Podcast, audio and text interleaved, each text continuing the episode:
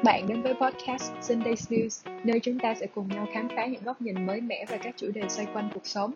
Mình là Dung, mình là Liêm và mình là Tú.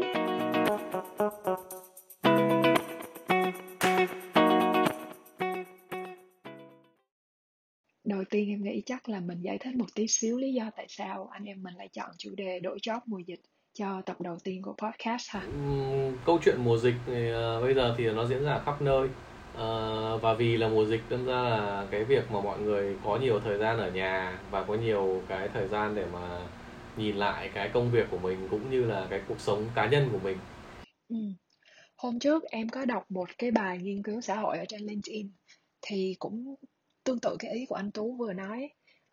Họ làm khảo sát và họ đưa ra thống kê là trung bình cứ 4 người tham gia khảo sát thì sẽ có một người có ý định đổi job in a post-pandemic. In fact thì em cũng vừa đổi việc.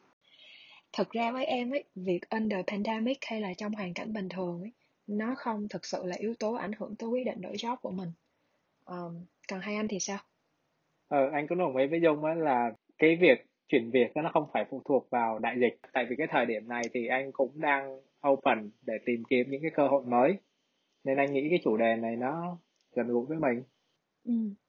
Em cũng hy vọng là những nội dung mình trao đổi ngày hôm nay ấy thì sẽ hữu ích cho mọi người đang nghe podcast, hoặc at least nó sẽ là một lời ủng hộ tinh thần cho các anh chị hoặc các bạn cũng đang có ý định đổi job trong mùa dịch.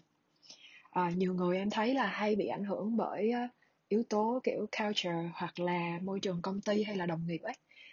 Kiểu họ bị tác động khi mà môi trường nó bắt đầu go bad hoặc là nó toxic. Nhưng em nghĩ là mình nên tự điều chỉnh lại kỳ vọng cũng như cảm xúc của bản thân, thay vì là để những yếu tố kiểu vậy nó ảnh hưởng đến cái quyết định đổi việc của mình. Với anh á, thì tùy từng cái thời điểm á, anh sẽ có những cái goal, cái objective nó khác nhau. Ví dụ khi mà anh vừa mới ra trường á, thì cái mục tiêu của anh á, là được học hỏi, học để cho mình đủ lông, đủ cánh, đủ kiến thức. Sau đó anh muốn sẽ ở những cái vị trí khác để mình có thể tự chủ động, tự make decision mà không có bị phụ thuộc vào quá nhiều những cái layer khác. Sau đó anh lại muốn trở thành cái người mà quản lý ở một cái cấp cao hơn để anh có thể motivate các bạn ở dưới, cũng như có thể là share cái kinh nghiệm làm việc của mình để giúp đỡ các bạn đó. Thì thường cái con đường anh nó sẽ là như vậy. Nghe hơi giống kiểu tháp nhu cầu của Maslow ấy. Sau khi thỏa mãn những cái yếu tố cơ bản về cơm áo gạo tiền xong thì bắt đầu hướng tới những yếu tố mang tính giá trị cốt lõi nhiều hơn. Thông thường khi mà em đang làm ở một công ty, em sẽ rất là chung thủy, kiểu mình thấy công việc đó nó meaningful với mình, thì mình sẽ tập trung toàn bộ sức lực thời gian ấy. Cho nên nếu mà kể cả có cơ hội come across thì thường em cũng rất ít khi take into considerations. Nhưng khi mà mình thấy là công việc đó nó không còn tạo ra ý nghĩa cho mình nữa, hoặc là cụ thể là nó làm em cảm thấy em off track trên cái con đường phát triển sự nghiệp của mình, thì em sẽ bắt đầu chủ động tìm kiếm cơ hội bên ngoài. Hoặc là nếu may mắn có những cái offers nó available ở thời điểm đó thì mình for sure là mình sẽ consider. Mọi người có nghĩ rằng là đa phần mọi người sẽ nhảy việc là vì vấn đề tài chính hay không? Thực ra thì em nghĩ câu hỏi của anh Liêm nó rất là quan trọng. Nó tùy thuộc vào cái state của bạn hoặc là cái sự nghiệp của bạn đang ở mức độ nào. Không, at least với em thì không. Tại như em vừa mới nói, thường thì em sẽ quan tâm tới bản chất của công việc, xem nó có inline với cái kế hoạch nghề nghiệp của mình hay không. Vì sao như vậy? Vì em thấy thường bản chất công việc là cái nó rất là transparent, mà nếu mình thẳng thắn trao đổi ngay từ đầu ấy, mình sẽ có đủ thông tin cơ sở để mà mình xem xét là công việc đó nó có phù hợp với mình hay không. Còn yếu tố về lương thưởng, unless là nó quá unreasonable, còn không thì nó không thật sự là big concern của em. Nếu như mà nhảy việc vì lương ấy thì em nghĩ một năm chắc em cũng phải nhảy vài lần. Đến một cái khoảng thời gian nhất định, một năm 7 tháng, tính ra khoảng 19-20 tháng đúng không? Thì mình ở một doanh nghiệp đấy và mình đã trải nghiệm đủ các cái gọi là công việc ở đấy rồi, và mình không cảm thấy là nó thách thức hơn hoặc là mình cảm thấy chán, thì mình có nhu cầu mình tìm các công việc khác. Một vài yếu tố khác nữa cũng khá là phổ biến khi mà mọi người quyết định chuyển việc, là cơ hội thăng tiến và yếu tố tìm kiếm một công việc cân bằng giữa cuộc sống cá nhân. Riêng em thì em không có niềm tin lắm vào cái khái niệm work-life balance. Em nghĩ là kiểu gì nó cũng phải có một sự trade-off nhất định đấy. Anh thấy như kinh nghiệm của anh ngày xưa anh làm những cái kiểu giống như là very new startup á, thì không thấy được cái work-life balance, nhưng mà anh làm ở những kiểu dạng những big corp thì anh thấy vẫn có thể làm được. Thứ nhất đó là cái expectation từ công ty, cái thứ hai đó là expectation từ bản thân. Ví dụ như để meet được cái expectation của công ty á, thì em có thể work-life balance được, nhưng mà để meet được cái expectation của bản thân á, thì đôi khi em sẽ không làm được điều đó. Anh không tin vào cái work-life balance lắm. Bạn muốn siêu việt trong công việc ấy, bạn muốn đạt đến đỉnh cao ấy, thì không bao giờ có work-life balance. Hai anh nghĩ việc nhảy job ở thời điểm hiện tại trong thời gian pandemic ấy, nó là một kiểu liều ăn nhiều hay là một dạng mạo hiểm? Anh nghĩ là ở mùa dịch này thì thực ra là cũng có khá nhiều bạn trẻ xin tư vấn của anh cho cái việc nhảy việc mùa dịch này. Ví dụ như một số bạn lập trình muốn trở thành Scrum Master hay Agile Coach này, hay là một số bạn gọi là đang làm BA hay QA muốn sang làm Product Manager này. Đôi khi là còn là nhảy ngành, đó là đang từ cái mảng này sang một cái mảng hoàn toàn mới. Đấy, về đang là từ gọi là làm chuyên môn chuyển sang đi bán đi sale chẳng hạn như thế. Thế thì cái đầu tiên mà anh nghĩ là anh khuyên các bạn ý cũng như là với bản thân anh ấy, đó là cần xác định rõ cái mục tiêu là nhảy việc để làm gì. Nó đầu tiên là cái việc cái người colleague nó sẽ rất khó để mà thích nghi. Cái thứ hai nữa đó là cái việc mà mình nghỉ với công việc hiện tại thì liệu cái công việc kia nó có thực sự phù hợp với cái mục tiêu của mình hay không, hay đôi khi là chỉ vì mình ở nhà chán quá, mình thấy công việc hiện tại chán quá nên mình chuyển sang công ty khác cho nó thay đổi không khí. Còn anh nghĩ là anh sẽ không cổ vũ cái việc nhảy việc chỉ đơn thuần là vì chán hoặc là vì thiếu mục tiêu.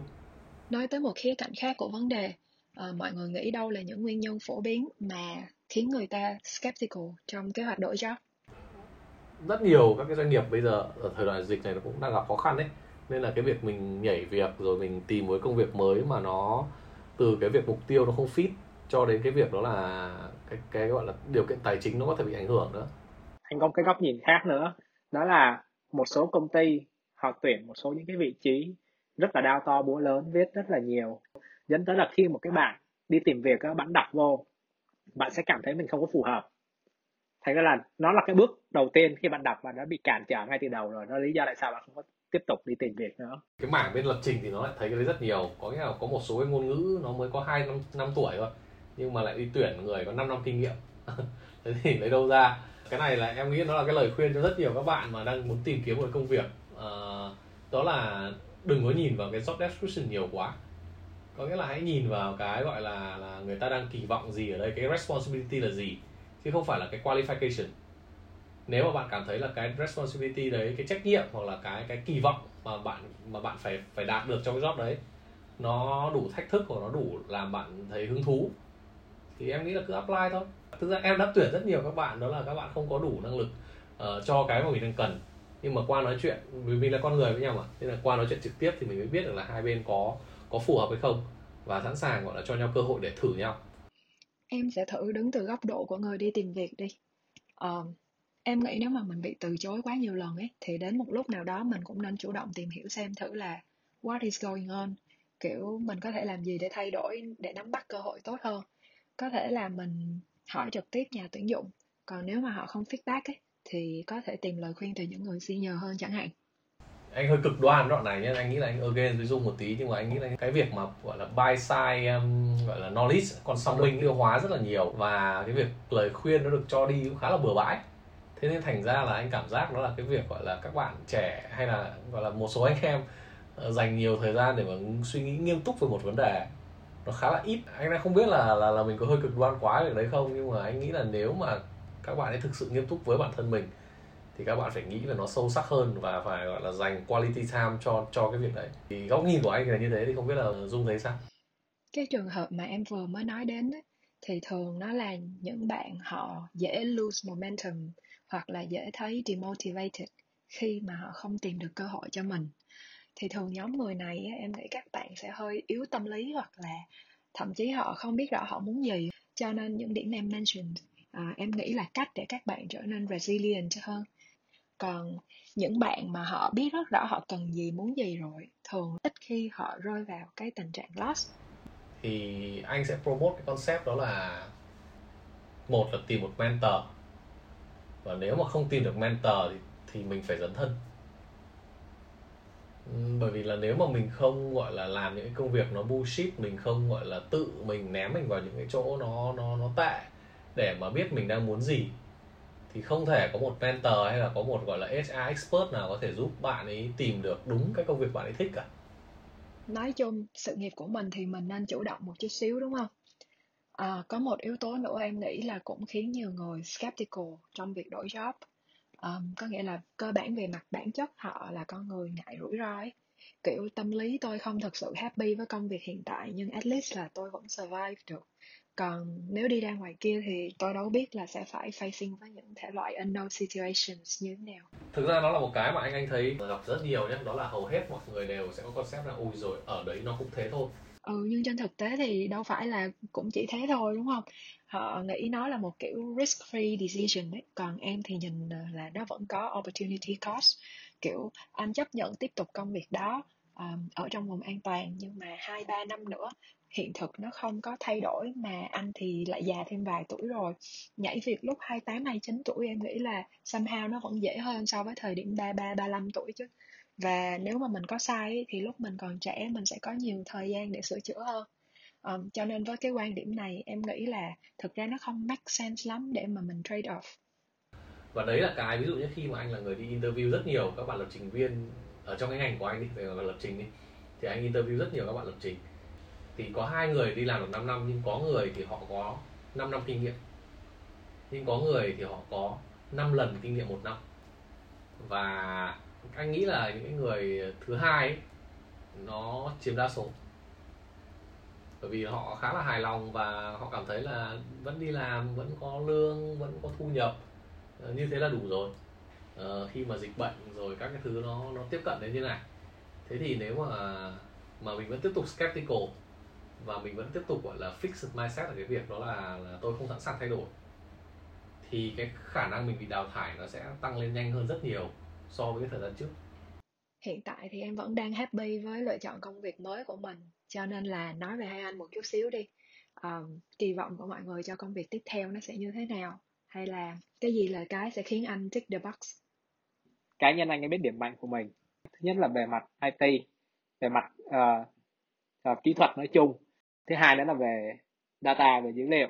Thì anh luôn tìm kiếm những công việc mà làm sao anh có thể tận dụng được hai cái điểm mạnh của mình sẵn rồi, mà mình có thể vào những cái vị trí hoặc là những cái công ty mà họ tập trung vào hai cái đó để họ drive cái business.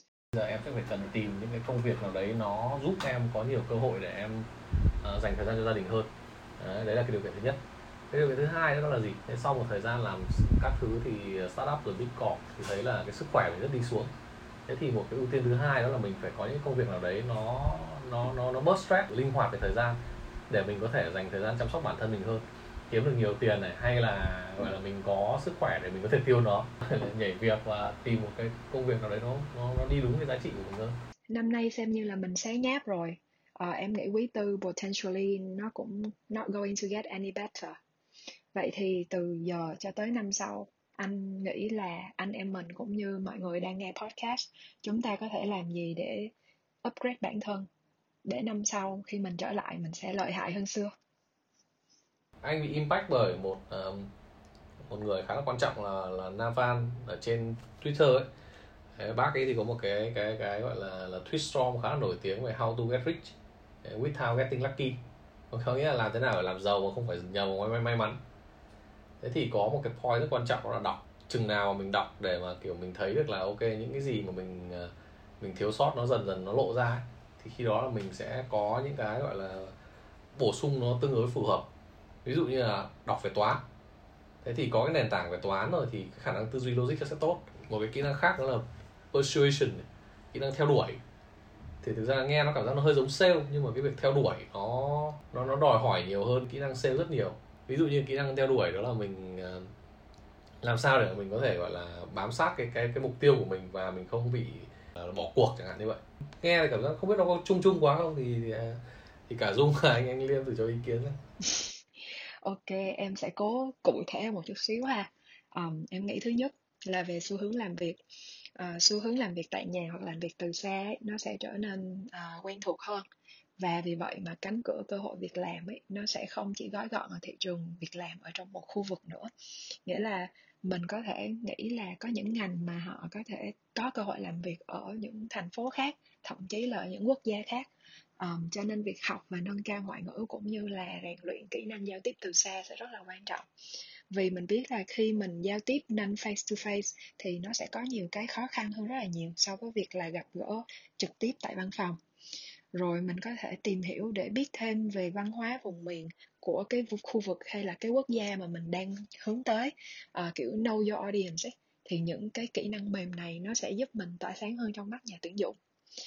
Ngoài ra thì có thể là kỹ năng về project management cũng sẽ trở nên cần thiết, vì bây giờ các công ty tập đoàn ấy, họ sẽ kỳ vọng là nhân viên của mình phải có cái tính ownership, nghĩa là phải có khả năng drive được công việc từ đầu đến cuối nè, phải quản lý được budget, timeline, stakeholders, vân vân và vân vân để đưa ra kết quả công việc và tạo ra cái return on investment.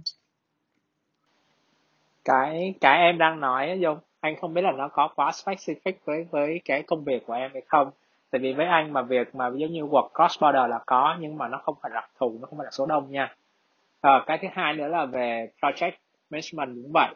Thì thực ra nếu mà có thì anh tất nhiên anh đồng ý là có thì tốt, nhưng mà em có thử nghĩ là trong một công ty ấy, ví dụ như là 1.000 người thì có bao nhiêu người project management không? Hay còn lại là phần đông vẫn là những người execution bình thường thôi. Nếu là khái niệm project management theo trường phái PMO ấy, thì yes, em không nghĩ là có nhiều. Nhưng mà nếu context của công ty đi, thì cái khả năng quản lý và điều phối công việc của mỗi cá nhân ấy, em nghĩ là cần thiết mà. Ai cũng sẽ cần cái đó. Anh Tú là master về Scrum và Agile này, thì perspective của anh như thế nào? Thực ra cái của Dũng nói nó cũng không phải là sai, nhưng mà có một cái point này mà anh muốn argue nhiều hơn. Thay vì focus vào các kỹ năng về project management ấy, thì hãy nhìn vào các kỹ năng liên quan đến gọi là outcome or delivery thì đúng hơn. Đó là các bạn có thể tự hỏi mình xem là ok, cái công việc hiện tại của mình này, mình có producing ra cái gì không? Ví dụ như nếu bạn là một project manager ấy, thì cái gì mà bạn produce ra? Bạn produce ra report à? Hay là bạn produce ra gọi là timeline hay một cái roadmap? Mấy cái đấy không ăn được đúng không? Ngược lại nhé, nếu bạn là một marketing agency thì bạn produce ra được một cái campaign đúng không? Bạn produce ra được lead, bạn produce ra được traffic. Những cái đó nó có khả năng tạo ra giá trị. Thế thì những cái việc đấy nó tạo ra output và nó tạo ra một cái gì đấy nó có khả năng mang lại giá trị. Đấy là cái concept của Scrum. Tất cả team đều chủ động và mọi người đều tự giao tiếp được, tự quản lý được việc của mình, thì cái vai project manager nó sẽ biến mất. Thì anh nghĩ là cần phải nhìn vào một cái thực tế rất là rõ ràng, đó là bây giờ người ta sẽ value nhiều vào những cái công việc mà nó producing hơn là cái công việc nó chỉ đơn giản là consuming. Thực ra những cái kỹ năng mà nãy giờ anh em mình nói với nhau, em nghĩ là không cần đến Covid-19 thì mình vẫn phải tự trang bị cho mình. Vì đó là cách thế giới nó đang vận hành rồi. Chẳng qua pandemic nó là một cái big push, nó ép mình phải thay đổi và upgrade bản thân nhanh hơn nữa để adapt và không bị đào thải thôi. Đồng ý.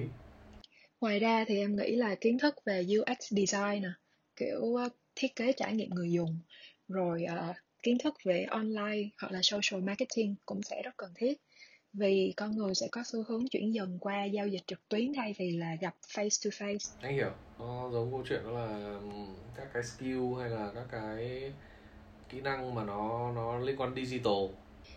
Một kiến thức nữa mà em vừa mới chợt nghĩ ra ấy là khả năng để chủ động hơn trong việc quản lý tài chính cá nhân, thay vì chỉ being a salaryman và hàng tháng sống dựa vào payslip. Kiểu nếu mà mình có kiến thức và mình có thể put into practice việc quản lý tài chính cá nhân và làm cho nó sinh sôi nảy nở thì eventually nó sẽ giúp cải thiện chất lượng cuộc sống cũng như là tạo được một cái nền tảng tốt để mình có thể chủ động hơn trong việc nhảy job. Cái rất là quan trọng mà anh nghĩ là hầu hết ở Việt Nam mình cái gọi là personal finance nó không được dạy một cách nghiêm túc. Đóng bảo hiểm rồi lấy lương hưu rồi sau này mà về già là có lương hưu tiêu. Hoặc là đi làm đến 60 tuổi nhà nước cho nghỉ thì nghỉ. Nó bắt lại câu hỏi là tại sao thôi? Tại sao lại phải chờ đến 60 tuổi mới được nghỉ hưu? Tại sao lại phải tiêu bằng lương hưu? Và tại sao lại không thể gọi là chủ động về tài chính nó sớm hơn và nó dễ dàng hơn? Thì money nó solve money problem thôi mà. Nên là nếu mà mình giải quyết cái vấn đề về money sớm thì cái money problem nó không còn nữa. Mình tập trung vào những cái life problem, fulfillment problem, rồi healthiness problem, nó sẽ hay hơn rất nhiều, đúng không? Thì anh nghĩ là cái topic này nó lớn. Yep. Cho nên em hy vọng mình sẽ có một tập podcast dành riêng cho chủ đề này, đi sâu vào cái việc là financial freedom và làm sao để tie up với retirement plan. Tìm được expert nữa thì hay. Về chuyện ngành nghề một chút xíu đi, hai anh nghĩ là trong thời gian sắp tới những ngành nào sẽ hot hoặc là on high demand? Anh thì trong ngành công nghệ thì anh thấy lập trình viên thì vẫn là cái ngành hot, ít nhất là ở Việt Nam. Anh thì anh sẽ không trả lời cái câu hỏi đó là ngành nào sẽ hot, mà anh hỏi là ngành nào sẽ dễ bị đào thải nhất. Ví dụ những cái ngành nào mà nó thủ công, hay là những cái công việc mà nó có thể được thay thế bằng máy. Ví dụ như là công việc accounting chẳng hạn thế. Nếu mà cả cái doanh nghiệp của họ có thể là sử dụng những cái công cụ gọi là đảm bảo về số liệu thì rõ ràng là một cái vai accounting, họ không cần quá nhiều vai accounting, gọi là tester chẳng hạn thế, có thể nó sẽ không còn tồn tại. Cái ý kiến của Tú về là cái công việc nó bị đào thải á, với anh á thì cái đặc điểm công việc nó sẽ thay đổi một chút ít, còn thực ra tức là nó chuyển từ cái dạng này sang dạng khác, hoặc là nó sẽ tạo ra những cái loại công việc mới thôi. Em disagree với anh luôn, đó dễ. Đó là mình có những cái kiến thức mà chỉ có mình mới biết và mình làm nó rất tốt, mà người khác không thể làm bằng được. Công việc thì đúng là bị đào thải, nhưng mà con người họ sẽ không bị đào thải nếu mà họ thích nghi được. Chắc mọi người cũng có xem TikTok thì chẳng hạn thế. Có những người TikTok họ chỉ đơn giản là họ đi ăn bình thường thôi, sau họ quay video lại. Nhưng mà bằng một cái lý do nào đấy mà cái cách mà họ quay video lại khi họ ăn bình thường ở quán này còn gọi là food reviewer, thì cái cách họ ăn nó khác hẳn với cách mình quay video, đúng không? Trong cái mặt mình nó chả ai muốn xem. Đúng không? Bây giờ ngồi xem một cái clip TikTok, bảo là bây giờ quay một cái clip TikTok ok dễ. Nhưng mà làm thế nào để mà có thể làm tốt được nó thì nó là câu chuyện khác. Hay như câu chuyện podcast nè, nghe người ta nói podcast thì thấy dễ, nhưng mà tới lúc làm rồi mới thấy nó không dễ tí nào. Tóm lại, sau này nếu mà mình không muốn bị đào thải thì công việc của mình cần có tính chiều sâu, kiểu là nó cần một độ complexity nhất định. Còn những việc đơn giản hoặc là basic decisions thì dần dần máy móc nó sẽ thay thế con người. Bộ não của con người ấy thì nên đóng vai trò là kiểu creator. Để kết thúc cho tập đầu tiên thì em nghĩ mình có thể share một vài tên sách hoặc là phim mà mọi người thấy hay về chủ đề đổi job, tìm kiếm nguồn cảm hứng trong công việc chẳng hạn, hoặc là những cái website để giúp mọi người đang nghe podcast có thể nâng cao kỹ năng. Nếu mà nói về sách nha, anh recommend một cuốn sách, thì cái cuốn mà Measure What Matters của John Doerr, anh thấy cuốn đó rất là hay và có thể áp dụng được cho tất cả mọi thứ, kể cả trong công việc lẫn trong cuộc sống. Đôi khi thì thấy những cái concept hay là những cái terminology ấy, thì nó rất là đơn giản, nhưng mà để áp dụng nó vào trong thực tế nó rất là khó. Cuốn sách đó dịch ra tiếng Việt tên gì ha, để mọi người dễ tìm ấy? Làm điều quan trọng. Thực ra thì em sẽ recommend mọi người thiền.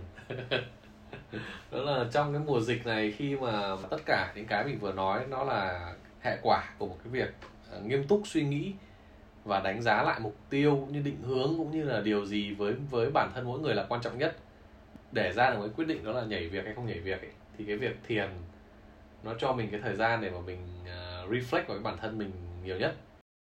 Hai ông, một ông thì thiền, một ông thì đọc sách rồi. Em nghĩ là em sẽ khuyến khích mọi người giải trí and have fun. Mọi người có thể xem bộ sitcom Friends, mà em hay gọi là bộ sitcom của đời em. Nó nói về hành trình của 6 người bạn tầm tuổi thì cuối 20 đầu 30 ấy, ở New York. Phim rất là vui và em nghĩ là ai xem cũng sẽ thấy rất là gần gũi một chút gì đó của mình ở trong đó. Có một tập về nhân vật Rachel do cô Jennifer Aniston đóng, thì cô ấy rất là thích làm trong ngành thời trang, nhưng mà cô ấy lại lựa chọn end up là đi làm phục vụ cà phê ở trong một cái quán, và cô làm việc đó rất là tệ và rất là unhappy, suốt ngày than thở với bạn bè. Thì tới một ngày, Joey và Chandler là hai người bạn ở trong cái nhóm đó luôn mới khuyên Rachel là hay là mày nghỉ cái job đó đi, có thể là vì mày vẫn đang ở trong vùng an toàn, mày không có đủ nỗi sợ để phải 100% đeo đuổi cái công việc mới của mình. Thì Rachel nghe lời sử dạy của bạn, quyết định bỏ job.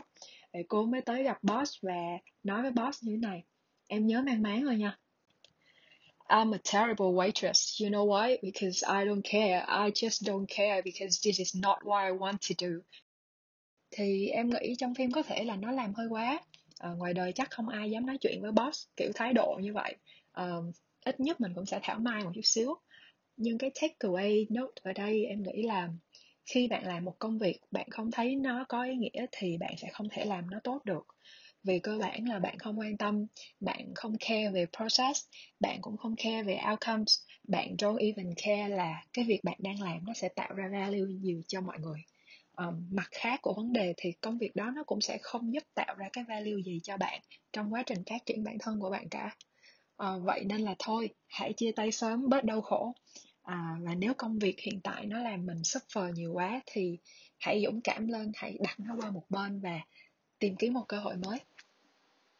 Tự nhiên nhắc tới phim anh mới nhớ. Mọi người có nhớ cái phim mà cái đứa con đóng Karate Kid á? The Pursuit of Happiness của Will Smith đóng với Jaden Smith đúng không? Đúng rồi, chính xác. Nhớ là Will Smith. Em nhớ một cái đoạn mà thực ra là người ta cũng share nhiều. Đó là tại sao tao nên tuyển một thằng đi vào gọi là phỏng vấn với một chiếc áo gọi là ba lỗ. Đấy, thế thì ông kia ông trả lời đó là chắc là vì ông ấy có một cái quần đẹp. Mình mở rộng cái thế giới quan của mình ra ấy, thì mình sẽ nhìn được nhiều hơn.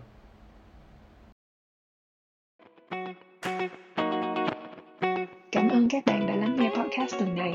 Mọi người có thể tiếp tục tương tác với tụi mình qua Facebook Sunday News Podcast hoặc email về địa chỉ sunday.snoo21@gmail.com.